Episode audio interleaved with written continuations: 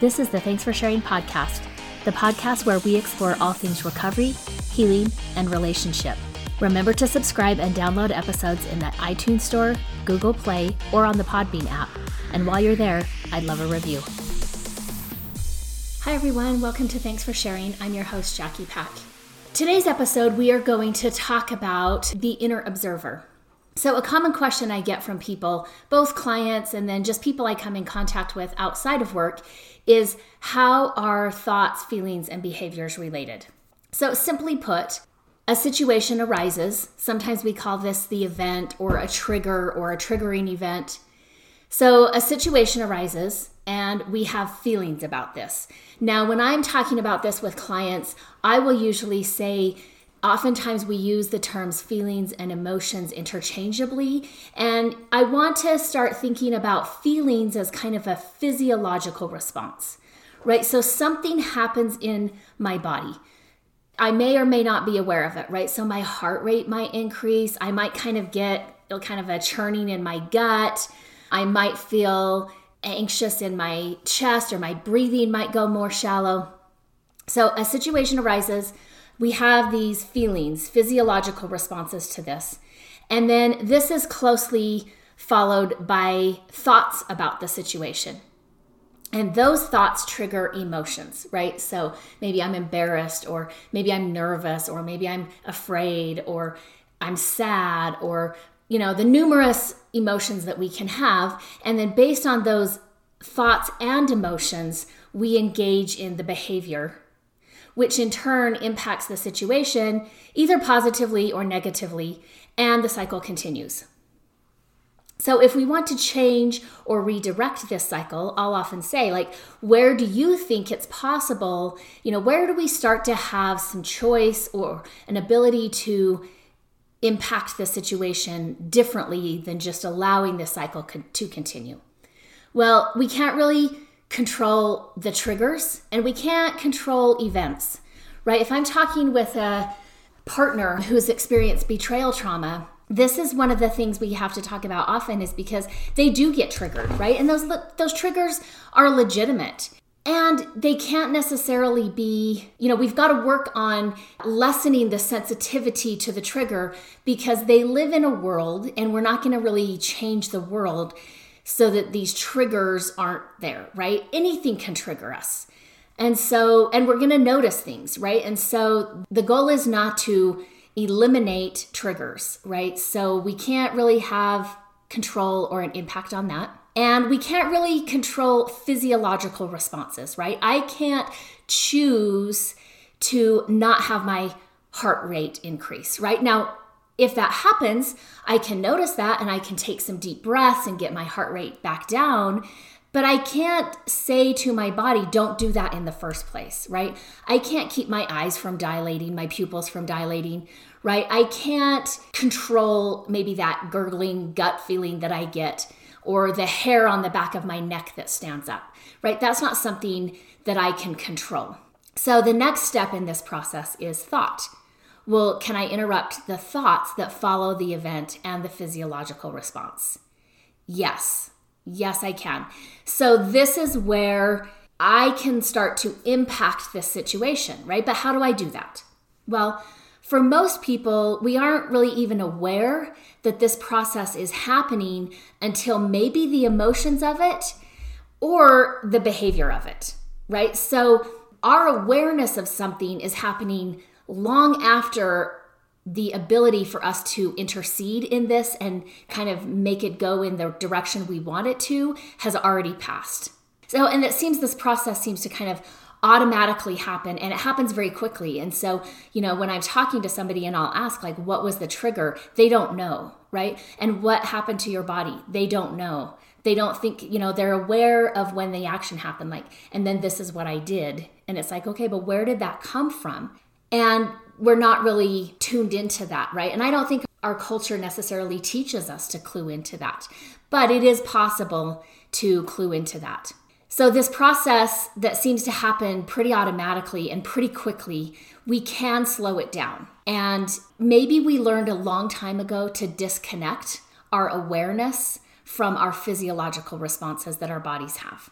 Sometimes that happens when we're kids. This information was too overwhelming, right? Or we didn't know what to do with it anyway. Nobody was kind of helping us. This would be kind of parents or some maybe teachers could do this, although I don't think it's teachers' job all the time. Parents need to be doing some of this. And so parents aren't aware of this, right? They don't know how to teach their kids to be aware of this. So kids don't know what to do with it. It's overwhelming information, right? Their their body and their brain is taking in so much information through the senses, right? Sight, sound, feeling, taste, touch, all that kind of stuff. And it's overwhelming because it's gathering all this data, but it doesn't have a way to process or interpret the data. So kids often, I mean, I, I usually say kids naturally very much live in their body and they're very impacted by what's happening in the body. But if that's overwhelming for them, at some point, they learn to just disconnect, right? They disconnect the brain and the body as a form of not being so overwhelmed by the information that their body is gathering and feeling and experiencing.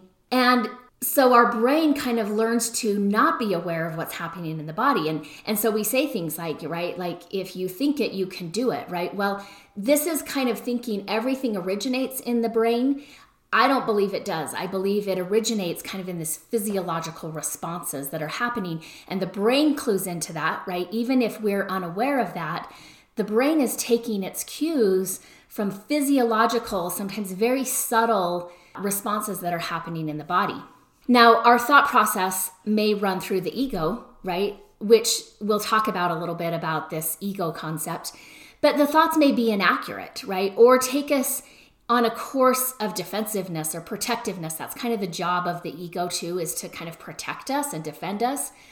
So the emotions, right, are being impacted or determined by what our thoughts are. And what those thoughts are are a response to this physiological reaction. And then we react based on thoughts plus emotions. So, how can we slow this process down, right? How do we get out of reaction and into action or into intention or mindfulness? Viktor Frankl wrote, Between stimulus and response, there is a space. In that space is our power to choose our response. In our response lies our growth and our freedom. So, when we talk about self observation, right, self observation is a basic inner life practice that appears in all wisdom traditions. It's also known as witnessing consciousness or inner observer. And the practice consists of focusing your attention inwardly and becoming aware of the thought and other objects of attention that arise within us. And there are several ways to approach this practice. But the initial experience is always one of recognizing your automatic pattern and the tenacity with which certain preoccupations recur within your mind. So, the fact that you can observe and talk about your habits of thought and feeling from the perspective of a detached outsider helps to make these patterns less compulsive. And thoughts begin to seem separate from myself, right? Rather than who I really am, this is a process that I experience. So, an inner observer, that's the term that I use most often. So, an inner observer is kind of this neutral, non judgmental aspect of ourselves that allows us to witness our thoughts, feelings, and sensations. And it simply just kind of watches like the lens of a movie camera, which doesn't judge or interpret the thought. I used to say, like, picture this, maybe I wouldn't say maybe news journalists today, because I think the 24 hours news cycles um, have really kind of altered how we approach news. But back in the day, right? I remember when I was growing up, and they had the what was it the fair information act that expired and wasn't renewed and has contributed to maybe our not as our journalism not being as integritous so back in the day right they if they were reporting a news story um, it had to be much more fact based, right? And they couldn't kind of have biases reported. Or if they were reporting maybe this bias, they were required to report the other bias as well. And I remember even as a kid, right, I was interested in news, I was interested in what was happening related to news. And I remember I was always fascinated with like presidential elections. And so when I was growing up, when I was young, like Tom Brokaw, Dan Rather, they were kind of the news journalists that I remembered watching when I was young, the national news journalists. And I remember watching like presidential elections be covered, right? Or the night of the election and kind of watching for the winner. I remember I would ask my mom, like, who do you think they're voting for? Like, who who are they supporting? Because I couldn't tell as a kid. And I was interested in that, but I couldn't tell. And so again, I mean, maybe as an adult perspective, I wouldn't have had the same perspective. But as a kid, I remember thinking that it's pretty unbiased, right? Because I couldn't tell. They were just kind of reporting the facts. So this is our inner observer, right? Think of the inner observer in terms of just that kind of news reporter who it isn't trying to cause alarm, right? They're not trying to report things that we don't know. They're not it's not speculating, right? Our inner observer doesn't speculate because again, that isn't necessarily accurate or good information to respond to. And so, you know, it may be something like there's a fire, we're not sure what causes it, everybody's safe, right? Something like that. It's just factual, right? So the inner observer might respond in a way that's, you know, again, it's detached and it can kind of separate itself from what's happening in the body and kind of just report on that to the brain, right? Like we're noticing a slight increase in heart rate. We're noticing that the stomach is a little bit gurgling and muscles have tensed. And it's related to this event that happened. And we're not sure what that means, right? Like we don't have all of the data yet to fully decide how to respond. So, as we develop this inner observer, we can recognize these cognitive neural markers, such as doubt, judgment, flattery, when they appear and before they come too convincing. So, we can relax our emotional passions that drive outer behavior and learn to titrate these somatic contraction that signals our inner distress. Again, this is happening very quickly, right? So if we can just hit pause for a few seconds in this automatic process, if we can just pause before those thoughts just start going haywire or start becoming really convincing, it gives the other parts of the brain time to catch up, right? And maybe say, like, well, I'm not quite sure. I don't know if I need to do this. I can be prepared to fight or flee or freeze but I'm not sure if I need to, right? Let me just see how this is going. So again, the thoughts become different, right? It's not about these panic driven, kind of impassioned thoughts that come about, like, get out of here, or that's so embarrassing, like, you need to run and hide, right? The thoughts don't follow that pattern, right? We're not calling crisis before we know if there's actually crisis. So the inner observer is this aspect of ourselves that observes what we're thinking, feeling, and doing in each moment as the thoughts, feelings, and actions are occurring. So often we think that we're observing, but in reality, we rarely do. And if we're not practicing developing and maturing this inner observer, we might think that we're observing and we're not.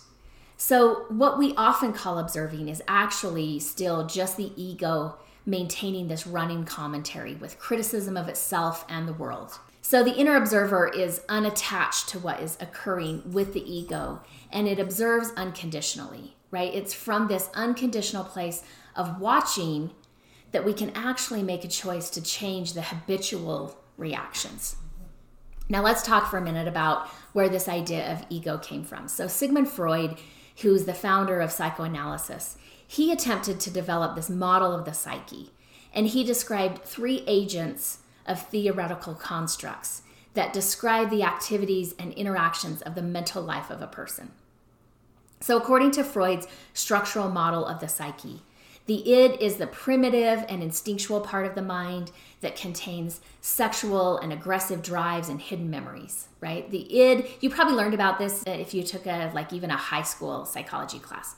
The id is driven by pleasure and it's repulsed by pain. So it is going to move towards pleasure and it is going to move away from pain. Now, the superego operates as this moral conscience and tries to get us to behave in ways that are socially appropriate and acceptable. And then the ego is this realistic part that mediates between the desires of the id and the moral reasoning of the superego and makes decisions. The ego helps to make these decisions between the two. So the ego operates on the reality principle, which works to satisfy the id's desires and impulses in a way that's realistic and socially acceptable and thereby appeases the superego. So, for example, if someone cuts you off in traffic, right, the id may want to respond impulsively and may feel like chasing the car down, flipping them off, reacting to that person in a way that kind of brings a sense of satisfaction or like righting, like maybe a sense of justice, right, that is going to justice would be the pleasure that the id is seeking, and it's going to kind of restore that sense of pleasure. Now, the ego hopefully, right, is preventing us from doing this. The super ego is maybe appalled at what the id wants to do, right? And the ego prevents us from doing this. Maybe we allow ourselves to kind of cuss them out in the car. We're maybe incensed at how they're driving, but we don't actually have to do anything to this other person. So the super ego is going to be pleased with that. The id is is satisfied with that because we're acknowledging the injustice right? But it stops us from acting in this primitive and morally unacceptable manner. So freud referred to the id as this reservoir of psychic energy. So he believed it only consisted of our basic biological needs right? Eat sleep defecate, that kind of stuff. That's what he kind of believed the id was consisted of. And so the id is not really complex, it's just pretty primitive. So Freud believed that the id is primitive, it's irrational, it's illogical. The superego is trying to get you to make good decisions and be this upstanding person. So the id and the superego are in this constant state of tension and conflict with each other. And then the ego steps in and tries to mediate between the two and act in a way that satisfies both. Now, I will say before you start questioning if I'm a complete Freud fan, Sigmund Freud is widely considered in scientific circles to be interesting but also deeply flawed. And I would agree with that. I think, but we do know from some of the research currently that several key Freudian ideas still hold water. And some of the research that we're finding now, we may be using different language or different terminology, but some of it had its roots in what Freud was seeing and what he was onto. So his notion of this unconscious thought, for example, which he believed that took place in the id, right? So today we would maybe call this the unconscious part. He would have called it the id. That it is part of our psyche and there's a pretty fast growing field of neuroscience research that matches onto what Freud described as the superego or this moral consciousness. Now, where Freud's work is still considered flawed and is often dismissed today is his writings and beliefs on sexuality, and particularly sexuality in women or homosexuality. So, apart from that, he was pretty, I mean, Freud was considered somewhat progressive on his ideas about homosexuality for his time period. He was not progressive in his ideas about females and and their makeup. But there's still considerable value in some of his broad structures of his work. Now, in the psychology field currently, today the id, like I was saying, is what we call the unconscious, or the idea that there's this vast reservoir of representation that sits there and influences ongoing processing but without being available to conscious awareness.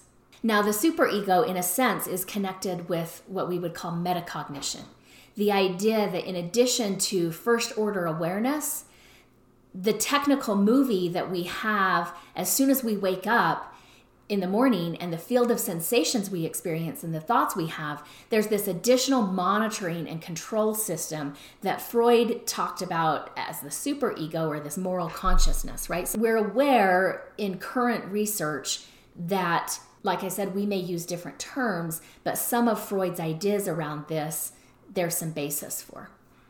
Now, also, according to Freud's theory, Mental illness arose when the ego is incapable of maintaining control of the id and superego. So, when their impulses are too strong, Freud believed this caused an imbalance that usually was related to early childhood trauma. So, it, Sigmund Freud, and again, his time period is like late 1800s. So, this is a long time ago, but Sigmund Freud noted a number of ego defenses, which he referred to throughout his written works. And his daughter Anna in the early 1900s developed these ideas and elaborated on them, adding some of her own to the work that he started. So many psychoanalysts have also added further types of these ego defenses, right? I think today we more commonly talk about them in terms of defense mechanisms. So that may be the word that you're familiar with. A lot of that started with Freud, was added to by Anna. So we use these defense mechanisms to protect ourselves from feelings of anxiety or guilt, which arise because we feel threatened or because our id or superego becomes too demanding. So, defense mechanisms operate at this unconscious level and they help ward off unpleasant feelings, right? So, or they make things feel better for us. So, they're again repulsing pain, moving away from pain, moving towards pleasure. And there's a large number of defense mechanisms. So, some of the main ones that Freud and Anna were talking about, right? You have repression. So, repression is an unconscious mechanism that's employed by the ego to keep disturbing or threatening thoughts from becoming conscious. So, a thought of this, right? So, Freud talked about the Oedipus complex, also not one of his best works, but this aggressive thoughts about the same sex parents are repressed because if we see this in, you know, if I'm a female and I see this in my mom, that's threatening to me as a female. Or as a male, it's threatening for me to see things in my father because I'm also male, right? So I repress those things, may not be even aware that I'm repressing. Another defense mechanism is denial, right? We still talk a lot about denial. Denial involves blocking external events from our awareness. So if some situation is just too much to handle, the person just refuses to experience it. So, you know, one of the things I think when I was talking about denial in one of our episodes, I talked about, right, some smokers, right, who just refuse to admit to themselves that smoking is bad for their health. And if this is, can be quite complex, right, where you have physicians who are also smokers. It's a high level of denial. Um, projection is another defense mechanism. This involves individuals attributing their own unacceptable thoughts, feelings, and motives onto another person. So I might hate someone. My super ego tells me that having hatred is not good, right? That doesn't look good. That's not really morally acceptable to feel hate for somebody. So I solve that problem by believing that they hate me, right? But I've projected my feeling onto them to make it acceptable. Displacement is a defense mechanism. It's kind of dis, uh, satisfying an impulse with a substitute object. So, someone who is frustrated by their boss at work may go home and yell at their wife and kids. So, again, the frustration is coming at work, it comes out someplace else.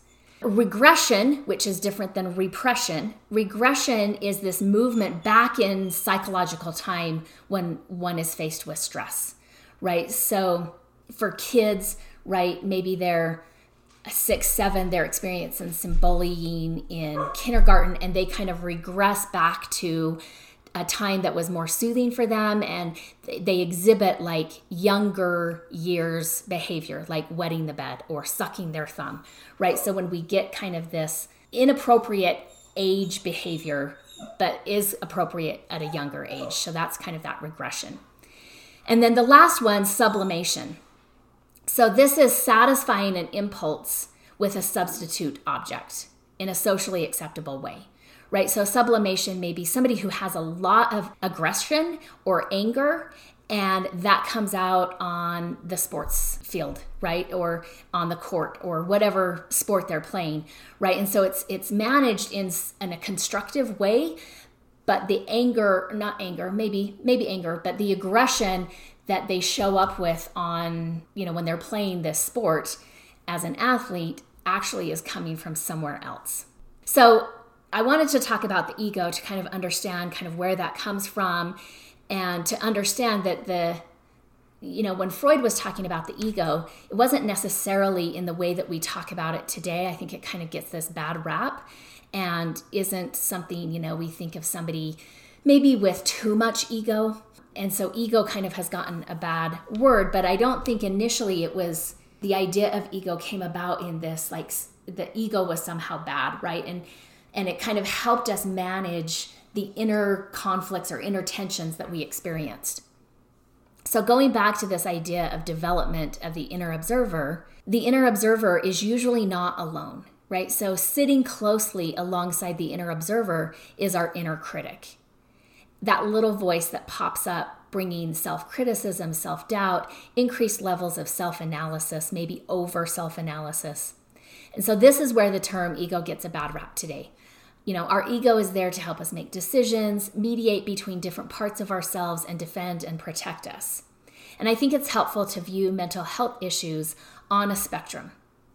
So, those of us who experienced trauma as a child, right, that may be big T trauma, we've talked about that before, or little t trauma, we often have kind of this immature or underdeveloped ego because the trauma that we experience, right? Whether it was things that happened that should not have or things that should have happened and did not. So, however, we experienced this trauma, there was part of our development that got shut down, or there were barriers to it fully happening because we were experiencing this trauma and didn't have a place or people to kind of help us work through that. So, think of mental health issues on a spectrum, right? Like when Freud was talking about mental health issues, I mean, he was talking about some people who really were not functioning in normal life. There may have been also reasons at that time period people weren't functioning in normal life. But we can have mental health issues, right? Some of the times I get clients in and, and they'll say, like, one of the stigmas associated with therapy is, you know, am I crazy? And I will kind of tell them, like, I don't really, that's not really what I work with as an outpatient therapist you know, that's not really who comes to therapy, right? Some of those more severe mental health issues along that spectrum, right? I mean, those folks may need like long term medication, lifelong medication, lifelong management in order for them to function, right? And on the lower end of the spectrum, you've got people who are fairly functional in their life, but there's some issues that they just can't keep working anymore the way that it used to work, right? And so they've got to come in and uncover some stuff and look at some stuff. So that's, you know, when we're talking about mental health issues, I don't want you to kind of react to Freud's term about mental health issues or um, some of the issues with the ego, right? We've talked about kind of that spectrum of mental health issues. So it doesn't take much for our inner critic or our ego to cause us to feel quite defeated and it can trigger us to restrict our choices or to maintain or revert to old ways of doing things. It kind of reassures us that if we avoid taking risks or we avoid stepping outside our comfort zone, that we'll avoid the negative feelings associated with these. So, developing an inner observer is also a way for us to manage this inner critic or our ego run wild, or as they say in addiction circles, the self will run riot we can observe and get curious about those parts of ourselves as well, right? So if that inner critic starts to come up, again, I think that inner observer just notices that, like, oh, that's interesting that that was the first thought that I had. And it's not necessarily going to have that thought lead to the emotion, lead to the behavior, right? Because it's just observing it. And again, this doesn't take a long time. You know, we're not talking like even like five to 10 minutes, we're talking lower than that, right? So, as we develop the inner observer, it enables us to have a gap between the stimulus, the triggering event, and our response, the action. It's in this gap that we can see our defenses arising and we can choose whether those defenses are useful in this situation or whether to respond more consciously and with more awareness. And we all have this ability to observe ourselves. However, the inner observer is like a muscle in the vast majority of people, it's atrophied and unused or never even developed. So the inner observer develops through practicing witnessing ourselves. And without developing this, we are constrained to continue creating our world in the same way. And we won't even be aware of the patterns that kind of just run the same outcome every time. We're not even aware of that. And yet we are creating it. So the inner observer can watch you having a thought without having to act on it or having a feeling about it or like an emotion about it, right? The observer can witness whether the thought is a memory, is this a plan? Is this an imagined fantasy? It simply watches like the lens of this movie camera, right? Which doesn't judge or interpret the thought. It's just picking it up. It's just noticing and observing and and seeing what's there. So the inner observer has the capability, right, of watching bodily sensation without having an opinion about it. So to illustrate, you know, a point, just kind of think about for a minute a sensation that you're having in your body right now, right? And the inner observer just brings some curiosity to that, right? It notices it, like maybe I've got some tension in my back, right? Maybe I'm feeling kind of warm in my face. Maybe I'm feeling kind of cold in my extremities, right? Maybe there's a sense of heaviness that I feel in my shoulders or like in my chest. Maybe I get some tingly feelings, right, in my face or my hands or my feet or my toes, right? Am I noticing any tension in my body? Maybe in my head or, right? Like just kind of noticing a sensation that's happening. And instead of having an opinion about it, right, it's just getting curious. And it just says, like, huh, I wonder what that is. I wonder where this is, where this is coming from. Has it been here long? Right? Like, how long have I noticed this? So the inner observer can also be mindful of emotions, right? The same way it is mindful of these sensations, it can be mindful of emotions and identify them without attaching kind of a commentary or a storyline to this emotion. So the inner observer, right, is a neutral witness of patterns of thoughts. And that neutral part is so important in determining how the outcomes look. And the more that we develop this inner observer, the more we can bring unconscious patterns of thinking, feeling, and sensing into our awareness. And if these patterns are not serving us, we can then make a decision to redirect our energy and move into new ways of thinking and behaving. At the end of this episode, I want to remind you that your story matters. Remember, there's something meaningful in every chapter. Don't wait to share your story until it's finished. Until next time, Jackie. The Legal Stuff. This podcast is solely for the purpose of information and entertainment and does not constitute therapy, nor should it replace competent professional help. The Prayer of the Perfectionist. Nobody has time for perfection. We are pursuing progress. Help me to remember the only step I need to focus on is the next right step for me. Help me to remember that life is a journey. Help me to be able to separate all that I am learning from all that I have to do. Help me to remember that I am not alone. I can ask for help. Help me to strive for frequent awakenings, not mastery. I am enough. Amen.